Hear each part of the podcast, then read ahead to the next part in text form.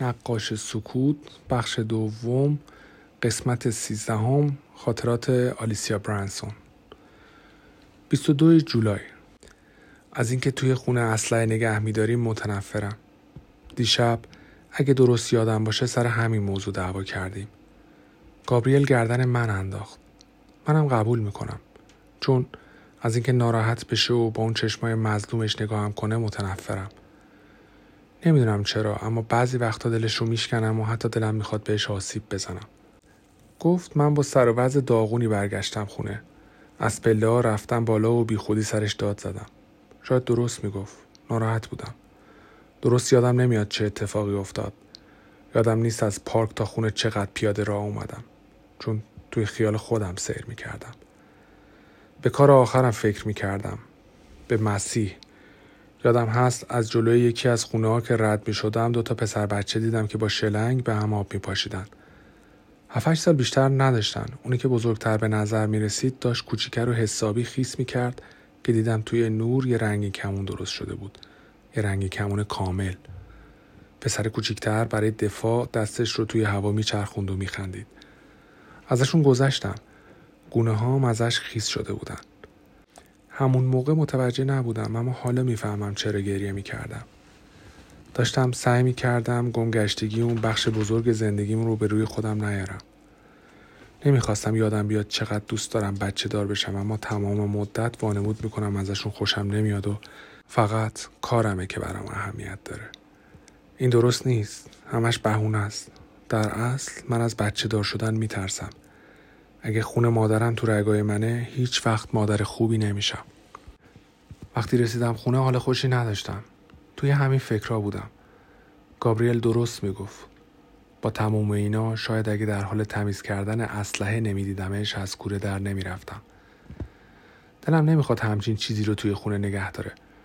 هر چقدر التماسش می‌کنم از شرش خلاصمون نمی‌کنه. همیشه در جواب یه چیز میگه.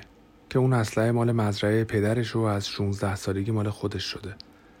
ارزش معنوی داره و چه و چه و چه. من باور نمی کنم. فکر می کنم یه دلیل دیگه داره. بهش گفتم باور نمی کنم. گفت امنیت خونه و مراقبت از زن هیچ چیز غیر منطقی نیست. گفت اگه دوز بیاد چیکار کنیم؟ منم گفتم به پلیس زنگ می‌زنیم. قرار نیست به کسی شلیک کنیم. صدام بالا رفت. اما به صدای اون نمی رسید. اصلا نفهمیدم چی شد که شروع کردیم به داد و بیداد. شاید منم یه کمی نتونستم خودم رو حفظ کنم ولی فقط داشتم به نیمه پرخاشگرش که گاه و بیگاه اون رو به نمایش میذاشت واکنش نشون می‌دادم. هر وقت این کارو می‌کنه حس می‌کنم با یه غریبه زندگی می‌کنم و چقدر میترسم. بقیه بعد از ظهر رو با هم حرف نزدیم. ساکت و آروم رفتیم به اتاق خواب. امروز صبح مشکلاتمون رو همونجا توی تخت خواب حل کردیم. روش خوبی بود. قول داد از شر اسلحه خلاص بشیم اما اونقدر حواسم پرت بود که گفتم برام مهم نیست و بیخیال. آروم گرفته بودم. 23 جولای.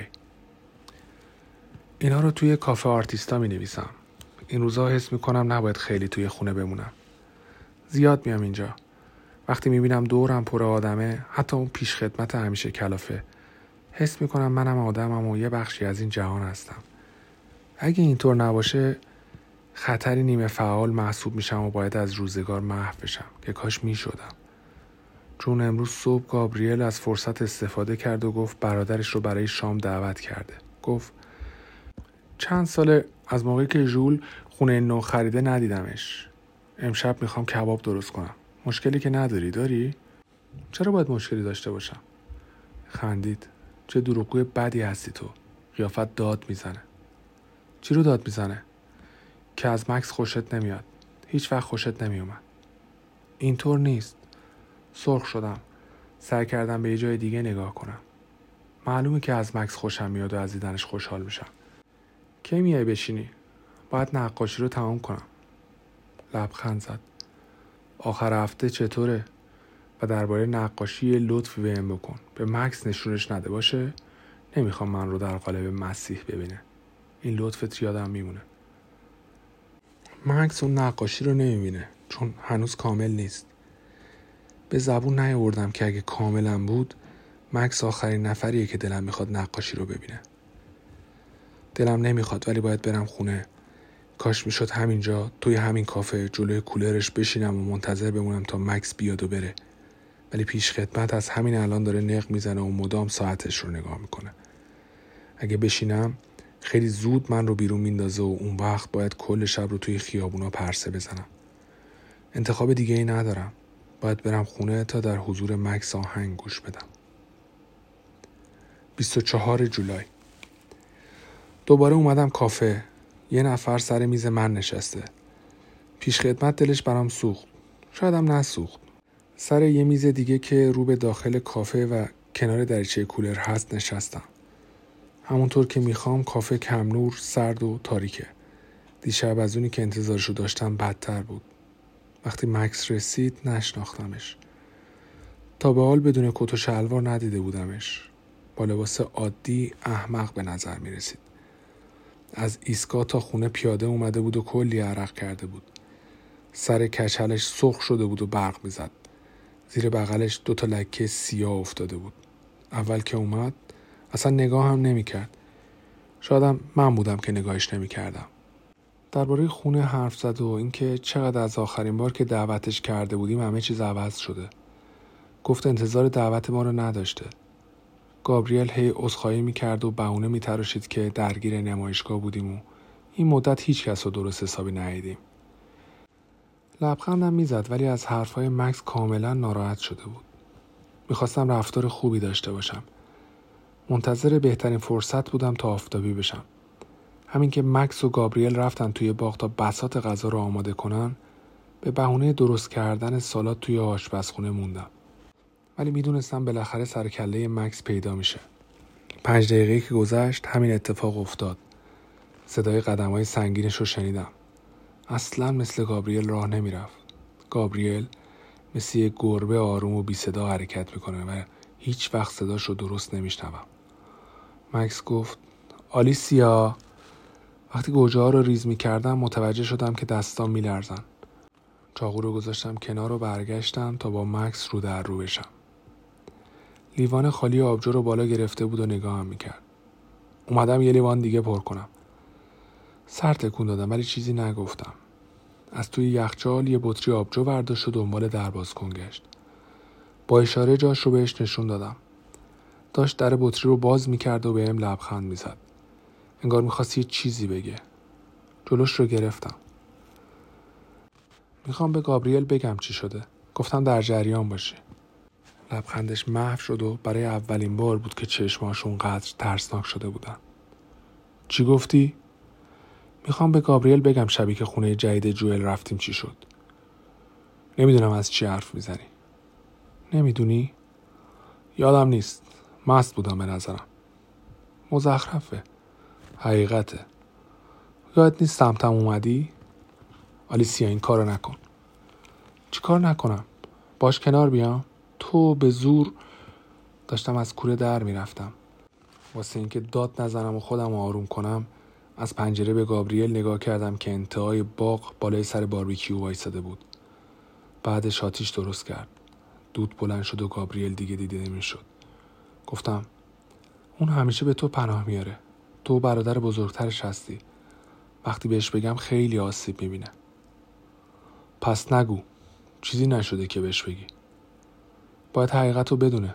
باید بفهمه برادرش چه. قبل از اینکه حرفمو تموم کنم بازومو گرفت و مشتش رو بالا برد. فکر کردم می‌خواد کتکم بزنه ولی من رو کشون به سمت خودش گفت من دوستت دارم دوستت دارم. می‌خواستم از دستش خلاص شم اما نمیذاشت.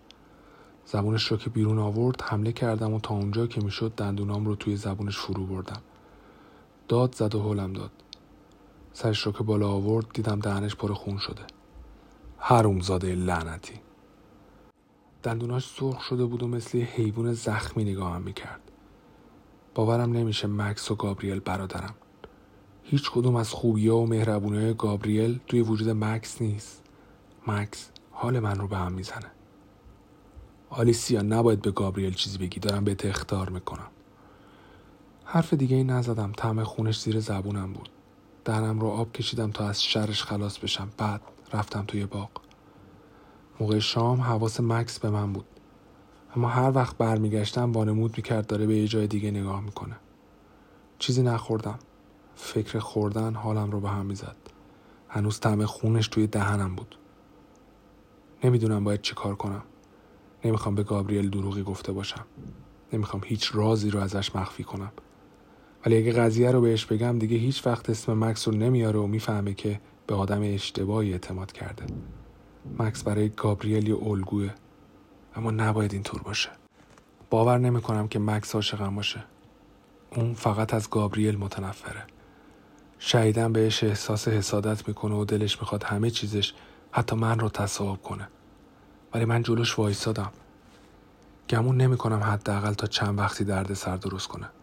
پس فعلا چیزی به گابریل نمیگم. ولی معلومه که گابریل یه نگاه به بندازه همه چیزو می‌فهمه. من بازیگر خوبی نیستم. دیشب که می‌خواستیم بخوابیم از رفتار عجیبم در حضور مکس حرف می‌زد. فقط خسته بودم. نه فقط این نبود. خیلی سرد بودی. ما خیلی کم میبینیمش. نمی‌دونم چرا انقدر باش مشکل داری. ندارم. به مکس ربطی نداره. حواسم پرت کارم بود. داشتم به نمایشگاه فکر می‌کردم. همه سعیم رو کردم تا متقاعدش کنم. از نگاهش معلوم بود حرفامو باور نکرده. بیخیال شد. اما دفعه بعد که مکس رو ببینیم دوباره شروع میشه. البته یه حسی هم به میگه که حالا حالا مکس رو نمی‌بینیم. اینا رو که نوشتم حالم بهتر شد. وقتی این چیزها رو روی کاغذ میارم احساس امنیت می‌کنم. انگار دارم برای خودم مدرک جمع می‌کنم. شاید یه روزی لازم بشن. 26 جولای. امروز روز تولدمه. 33 سالم شد. فکر کردم به این کتاب حال اینقدر پیر نبودم خیلی عجیبه. چون الان از مادرم بزرگترم. اون سی و دو سال پیر شد و یهو تصمیم گرفت دیگه پیر نشه. حالا من از اون بزرگترم و تصمیمی ندارم. قرار مادرم تغییری نکنه و من همچنان پیرتر بشم. گابریل امروز خیلی تو دل برو شده بود. صبح با سی و سه شاخه روز از خواب بیدارم کرد. قشنگ بود. انگشتش رو با خار یکی از گلا برید. قطره خون روی قنچه گل راه رفت. تصویر ستودنی شده بود. بعد برای خوردن صبونه به پارک رفتیم. آفتاب هنوز اونقدر بالا نیومده بود و هوا قابل تحمل بود. باد خنکی از آب دریاچه بلند شده بود. از همه جا بوی چمن حرس شده می اومد. قالی رو که از مکزیک خریدیم زیر یه درخت پهن کردیم و روش دراز کشیدیم.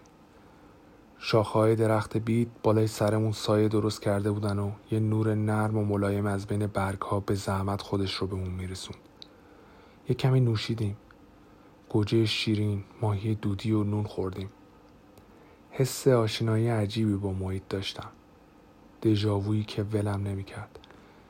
احتمالا یاد خاطرات بچگیم افتاده بودم که همیشه فکر می‌کردم درخت های دریچههایی به جهان دیگه هستن. اولش آزارم می‌داد اما بعد غرق خاطراتم شدم.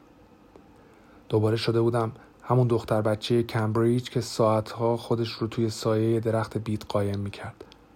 شاید اون موقع بچه شادی نبودم ولی همون حسی رو داشتم که کنار گابریل تجربهش کردم. گذشته و حالم انگار توی هم فرو رفته بودن. دلم می‌خواست اون حس هیچ وقت تموم نشه. گابریل خوابیده بود. سعی کردم تصویر صورتش رو که باریکه ضعیف نور بهش میتابید طراحی کنم. چشماش بسته بودن و این کارم رو راحت تر می‌کرد. حداقل شکلشون رو درست طراحی کردم. گابریل مثل یه پسر بچه کوچیک خوابیده بود و آروم نفس می‌کشید. دور دهنش خورده نون جمع شده بود. تفریح اون توی پارک تموم شده بود. باید برمیگشتیم خونه تا یکم استراحت کنیم. وقتی توی بغلش بودم حرف عجیبی زد.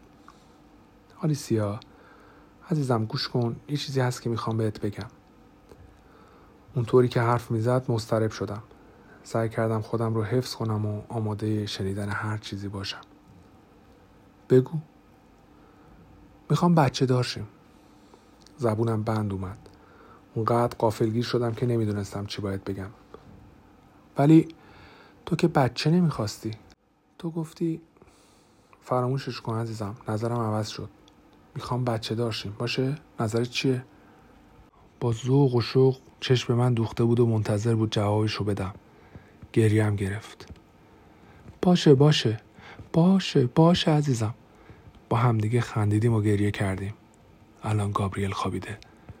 باید از تخت می اومدم بیرون تا بتونم اینا رو بنویسم. می‌خوام این روز و خاطراتش رو برای همیشه توی ذهنم نگه دارم. ثانیه به ثانیهش رو. احساس سرزندگی می‌کنم. کلی امید دارم.